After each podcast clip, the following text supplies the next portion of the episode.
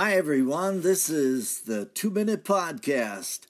Today is May 28th, and our admonition is found in Nehemiah chapter 9. But as soon as they were at rest, they again did what was evil in your sight. Oh, if I could just rest. Why do I have all these troubles?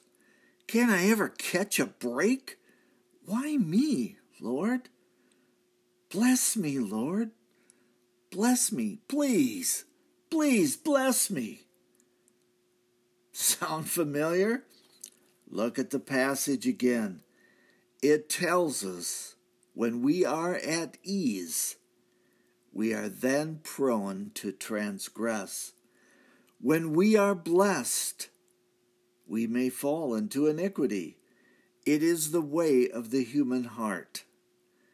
It is only natural to cry out for deliverance. That is not the problem. The issue is that we are not careful to abide in the Word of God when we are at ease. Why? Good question. Is it that when we have everything, we simply no longer need God? We go our own way. Does it have to be this way? No. But we must be careful to walk in His precepts.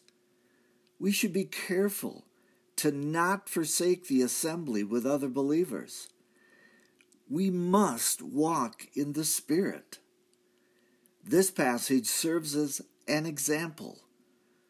We would be so much the better to let it find its way into our hearts. That's a two minute podcast for today. I am Michael Foskey.